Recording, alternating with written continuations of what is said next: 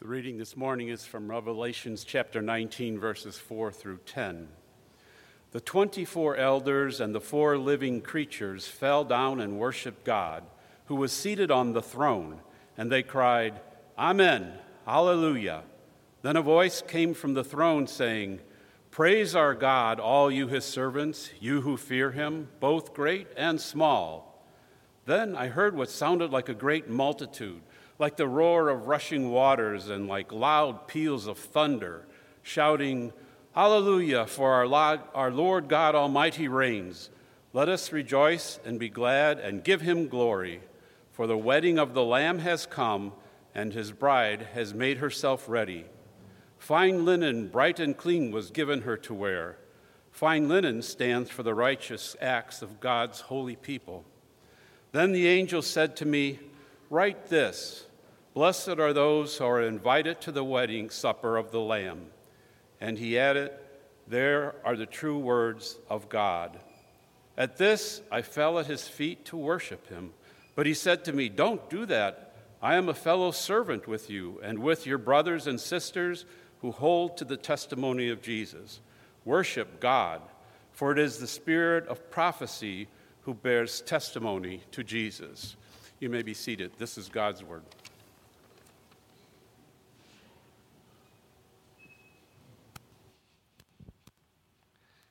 Good morning. How's everybody doing today? Awesome. Awesome.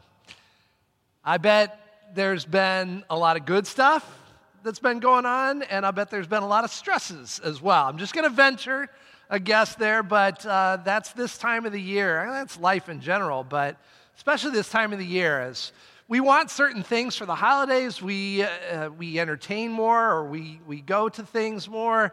Um, we have people coming in town, lots of good stuff, traditions and other things we love to do, baking and all of that that goes with it. But then, of course, with that, there goes some stress as well. So I hope you're able to manage and balance those things, uh, the stresses with the joys.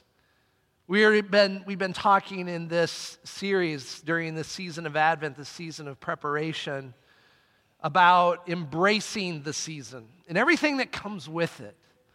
And those, those things that we love to do, those traditions that maybe our family has, those traditions that we have in our society and in our culture, and balancing those things out. And how do we, how do we balance those things? And can we fully enter into them, but still how do we maintain the central importance of celebrating the birth of Christ and the simplicity of that and the message of that so that it doesn't become buried in everything else? How do we walk that? How do we balance that?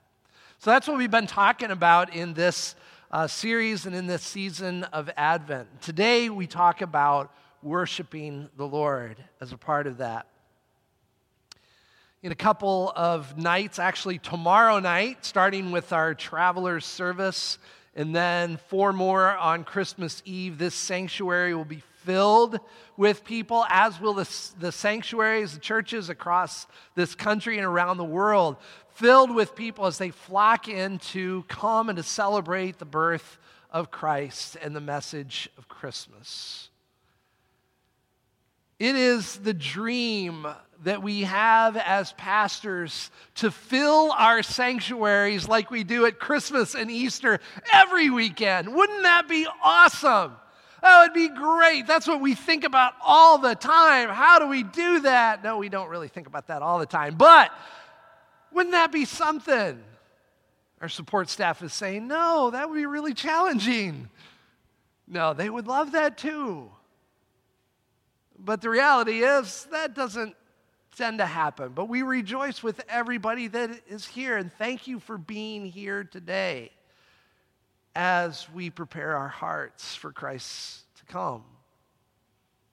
You know, if, if left with, uh, it would be easy for us to, to make fun of those who, who only come once in a while. And, and we talk about, yeah, the ceiling's going to cave in on you, and all of these jokes and things that we have around that. And we love to, to tease one another with that, or we love to maybe tease those or or maybe look down on those who only come on occasion and wonder why they aren't here the rest of the year. But when it comes down to it, would we rather not have them come at all? Or would we rather have them come, whether it's once or twice or a few times a year? Maybe on Christmas Eve, as you're looking for a parking spot, you'd say, Yeah, I'd rather them not come at all, right? No, no, of course not. We want people to come, we want people to be here. And thank heavens that people come out in masses at times. That's why they call it Mass, by the way. Now, that was just a, that was a little, little joke there. Catholic humor in a Lutheran church. It just doesn't work. But that's why that's why we love to welcome people and that's why we Christmas is such a fantastic time as as we get to greet all of these folks that are coming from all around. People that have family in, college kids that are coming back, people that we haven't seen for a long time and say, "Oh, you're still alive. How great." We love to welcome people. And the welcome goes out. And we want to embrace everyone that walks through these doors.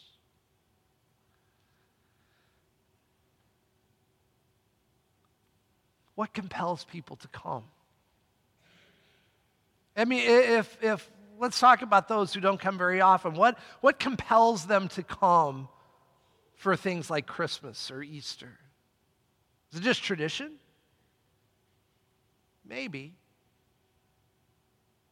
But what compels you to come? I would say that there's something more going on there. Yeah, maybe there's some prodding and that, and, and thank heavens that, that God has prodded you to come here this morning. Maybe there's the prodding comes from a spouse or a parent or maybe the child to, to be here, to come and, and to be in worship and to gather together and, and be present. But I think there's something more that goes on, something deeper. We like to begin our worship services by saying, We believe the Lord has led you here. And what that means is we believe that God's prompting happens through those things like a spouse or a child or a parent. But that God's prompting comes not just here, but it comes in our daily lives, that God is speaking into our daily lives. And maybe you've had a, a really tough week and you're just wanting some respite and a, and a good word and some hope, something to, to bring back some semblance of, of peace or of joy in your life. And so you come seeking that. Or maybe you're experiencing some brokenness in a relationship, and so you come seeking some solace, seeking some interaction with others in a community, seeking some solidarity. Maybe you've feel guilty because of some hurt that you've caused, or maybe you're, you're upset or angry with a loved one. And so you come seeking forgiveness and grace. See, we don't always know what people bring in when they come through the doors. And so that's why we want to welcome and embrace everyone right where they're at. So thank you for being here and welcoming one another to worship the Lord. The thing that makes the difference when we have those promptings in our life, when we feel that little nudge during the week, when it comes to the weekend and maybe we're really tired, but we, we feel that little prompting or, or just that, that pattern of wanting to come and worship God. The thing that makes the difference is where our hearts are and how we respond. Will we open ourselves up to that prompting, that Spirit of God nudging us along or not? God can speak to us in so many ways. And, and as we talk about embracing the season and everything that comes with it, I think God can speak to us through those traditions that we have, whether it's in our family or in our culture. One of the traditions that I um, have had in my past is attending Handel's Messiah. Has anybody here attended a live performance of Handel's Messiah? Let's see the hands come up. Oh, only a few of you. Wow. This is such an incredible experience. And undoubtedly, you have heard pieces of Handel's Messiah. You, I'm gonna, we're going to hear a little bit of it in just a moment that you'll recognize very well. But to be there for a live performance is experience that is hard to relate. Uh, George Friedrich Handel, who uh, wrote the music for the Messiah uh, is, is it's known as Handel's Messiah, but actually uh, the one who prompted the Messiah and the, and the writing of that was a man named Charles Jennens. Jennens um, compiled together passages from Scripture, from the Old Testament, the book of Isaiah in particular, and the Gospels, and the book of Revelation, and other passages, and brought them to Handel. Now, Handel was born in Germany, but he spent much of his adult life and his work in London, and he was known for his incredible operas that he would write very popular, kind of the Andrew Lloyd Webber of his day. And so Jennings, who compiled these passages of scripture about the Messiah, wanted to have them put to music in a way that would do justice to those words of scripture and to the message and the person of the Messiah to whom they were directed and whom they told. And so he approached Handel about it. And Handel wrote the music to the Messiah, this two and a half hour musical production, wrote the entire script by hand with a quill in 24 days. 250,000 notes. I mean, just writing that out alone, how did your hand kind of keep up with that? Incredible. And some say he was divinely inspired in writing that. Well, judging by the Messiah's popularity it would, and legacy, it would seem that, that Handel did the message justice. And Jennens and Handel desired for this production of the Messiah to be an evangelistic tool, to reach the masses with the message of the Messiah, of God's Son, the Savior who had come to the world. And so they decided, with a bit of criticism, to hold the performances in theaters rather than in churches, and to employ singers who were known within the secular world, secular singers, rather than church musicians. And in this way, to appeal to a broader audience, those who weren't necessarily as familiar with the message of God's Son. Additionally, the Messiah was often performed in those days as a fundraiser, helping to accomplish the very work of the one whom they foretold the Messiah, feeding the hungry, providing for the orphan and the widow, and bringing good news to the poor. Now, those of you who have been to a live performance of this or have watched it maybe on television know that there is a point in the Messiah where everyone, those performing up on stage and those out in the audience, stand up and singing. And it's during the Hallelujah chorus. Let's take a listen um, to that part of that moment.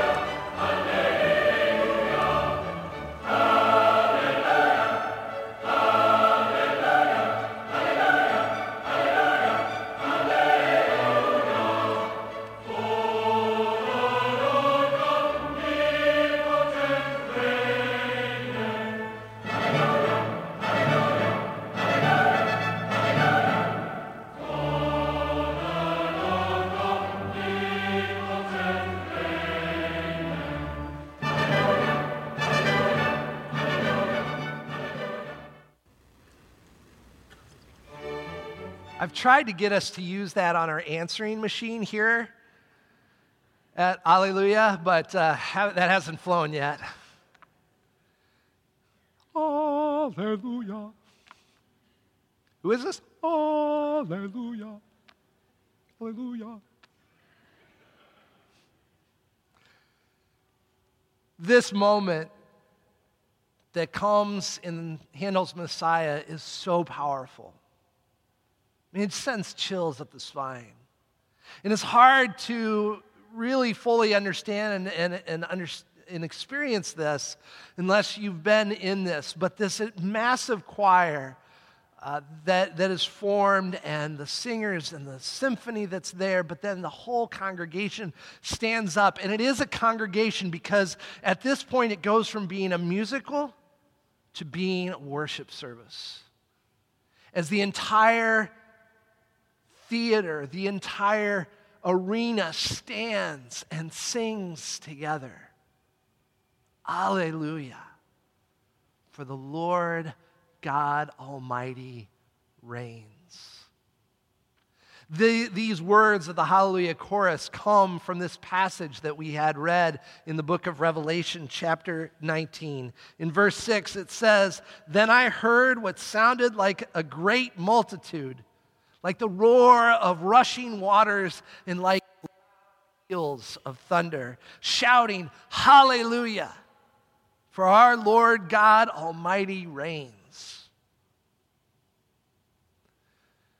the Revelation, this book in the, the back of the Bible, the very last book of the Bible, is a vision that was given to the Apostle John in the first century when he was on the island of Patmos. I have a good story about visiting that. Ask me later and I'll tell you. To us, this book is strange filled with fantastical images and creatures, and it's difficult to understand. And so we just tend to leave it alone because we're confused by what's in there. But for the first century Christians, this vision of John would have been a message of hope. Persecuted and feeling outmatched by those wielding earthly power this small but growing band of Christians would have been encouraged by the imagery of Babylon being defeated. Babylon, this, this symbol, this imagery of their oppressors, of everything that is against God, that is against them. And there is this imagery of Babylon being defeated, being overcome. And then that then ensues into the wedding feast, the victory feast for the Lamb. When we hear lamb, we know that that's a symbol, a message of Christ, of the, of the one who was slain. And then this is a wedding feast. Of course, there is a bride. And the bride in this image is you and me, is the church, is the body of believers who is united with Christ at the wedding at the wedding in this body of Christ, this body of believers, the church, the bride, has made herself ready and been given fine linen, bright and clean to wear. And there is a note in parentheses in this passage explaining that fine linen stands for the righteous acts of the saints. We know from other places in Scripture that the most righteous act that we can do is simply to believe in the Messiah, in the Savior, in his righteousness for us. Then the angel says to John, Write this Blessed are those who are invited to the wedding supper of the Lamb. This is a hot ticket item. This is like trying to get to see Hamilton in the last two weeks it's in Chicago. It's going on StubHub and seeing the prices are just astronomical and saying, nope, can't do it and then somebody saying, nah, come on, it's free. Really, if somebody wants to do that, come on. No, no, I, we've had the chance to see it, and it's incredible. This is a high ticket item here. Blessed are those who are invited to the feasts of the kingdom of God. These words can be found in the Gospel of Luke. Once, when Jesus was at uh, dinner at the home of a religious leader, he noticed how people came in and liked to sit at the best seats, take the seats of honor. And he used this occasion to talk about humility and taking the lower seat. And then he encouraged his host to invite not those of privilege and power, but the poor, the crippled, the lame, the blind. In other words, invite those who could not benefit him in any earthly status. When one of those who was at the table heard this, he said, Blessed is the one who will eat at the feast of the kingdom of God.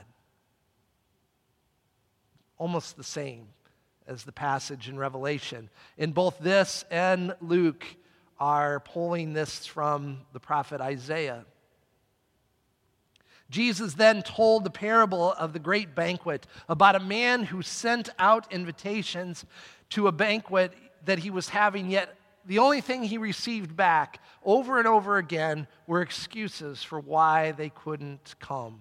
Too busy, too occupied, too worried about other things.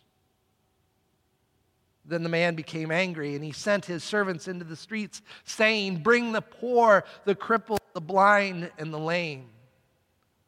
Sir, the servant said, What you ordered has been done, but there is still room.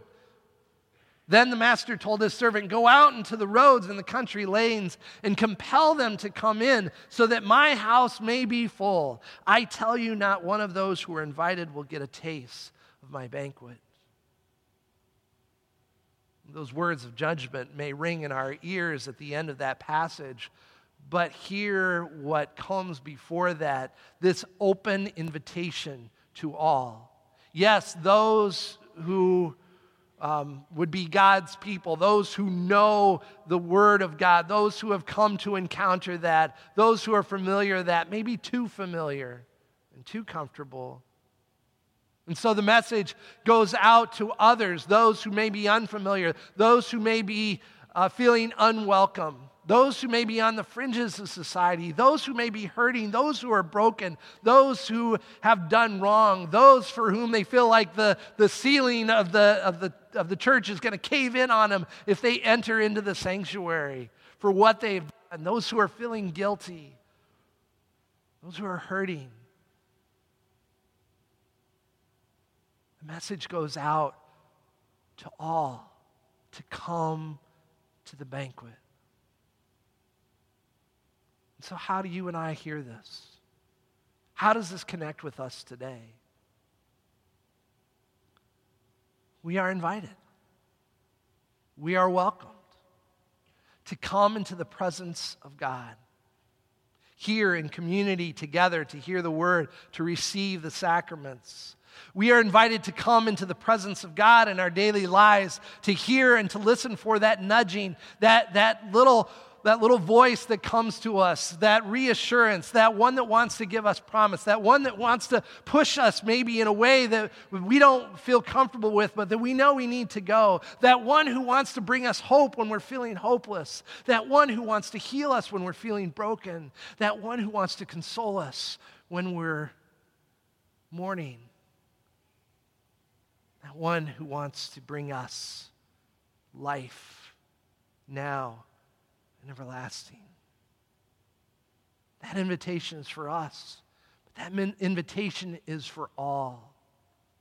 And so, as people gather together here in these next days and come in, who knows bearing what in their life? Who knows bringing what through those doors? We want to be welcoming and open and rejoice that they are here. Because we don't know what burdens they may be carrying, or how God is going to speak into their lives through us, through the music, through the word, through what happens through His Spirit. And so we may we be welcoming in these days ahead, but in this year ahead as well. May we invite others to come to the banquet and to worship the Lord. Ultimately, how we respond to that invitation is up to us. But nonetheless, the invitation is there to come and to stand and to join our voices with those of the heavenly chorus and say, Hallelujah, praise the Lord. The Lord God Almighty reigns forever and ever. Amen. Let's pray. Creator God, you invite us, you compel us to come into your presence, to come to the wedding banquet of the Lamb, to dine upon your word, to receive your grace, that our lives may be filled with peace and hope and joy, that we may be redirected from paths that are destructive, that we may know your forgiveness Lord, help us to be people who are welcoming, inviting to others, and compel them to come in to the banquet as well. To be aware of how you are speaking in our daily lives. Lord, thank you for welcoming us into your presence so that we may stand and join our voices with others and our hearts with others in praise of you. In your name we pray. Amen.